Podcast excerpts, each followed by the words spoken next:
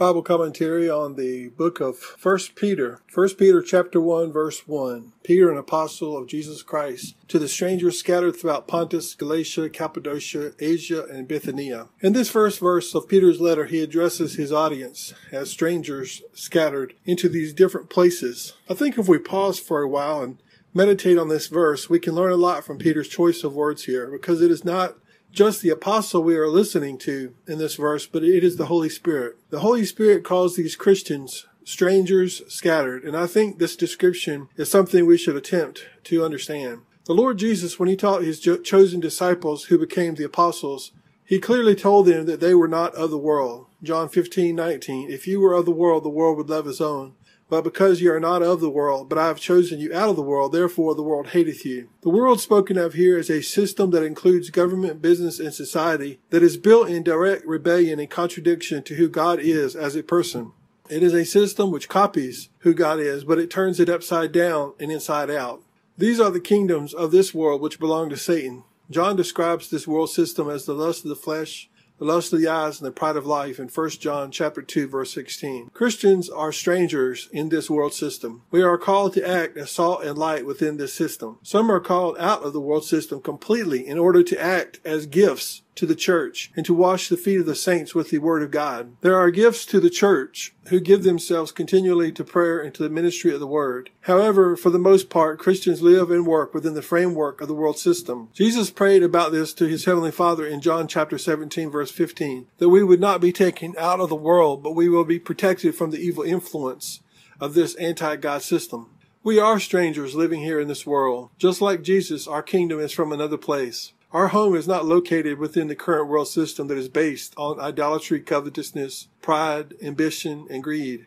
Our home is in another place that is based on righteousness, holiness, love, and purity. Not only are we strangers, but have also been scattered. These early Christians were not always scattered everywhere because it was their own will. More than likely, it was their desire to be settled in one place, have a home, family, and grow old taking care of their own selves and their own families. This was not the fate of these early Christians, and it is not the fate of those who will live godly in Christ Jesus. 2 Timothy 3.12 We are scattered to the wind like seeds in a plowed field, because this is the most effective way the entire world can be reached with the gospel. The Lord Jesus sends the gospel within the hearts of believing, obedient Christians. It is not gospel tracts Jesus hands out on the street. It is people. It is people who are filled with the Holy Spirit, who hold within themselves a precious deposit of eternal life. We are holy vessels filled with a glorious infusion of eternity. This eternal life that is within us is carried to one person after another by Christians. It is not carried by books, pamphlets, or tracts. It is carried by people who lay down their lives every single day for the truth. We are the testimony of Jesus. His words are written and inscribed on our hearts.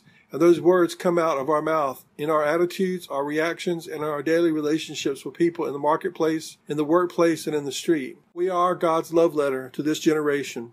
We are strangers here, scattered everywhere, for the purpose of spreading the fragrance and the aroma of Christ Jesus wherever we go. Don't get too comfortable wherever you may find yourself. It is our tendency to get comfortable and want to put down roots. The Lord will use persecution from unbelievers if he has to get the church moving. He allowed widespread persecution in the early church to scatter these strangers all over the, the known world. Eventually, these same methods are employed over and over again so that Christians will pour out their life. We are vessels to be poured out. We are not to be put on the shelf, to be admired or hoarded. Our lives are to be poured out for the salvation of others. We are saved in order that we too may die, that others may have eternal life. This dying is a daily process of taking up our cross, denying ourselves, and keeping our heart fixed on Jesus. We are united with him in death, burial, and resurrection. We die daily so that others may also receive this eternal life and live forever with us in the Father. We are strangers scattered throughout the earth, moving on the surface of this cursed planet with one purpose the gospel, the good news.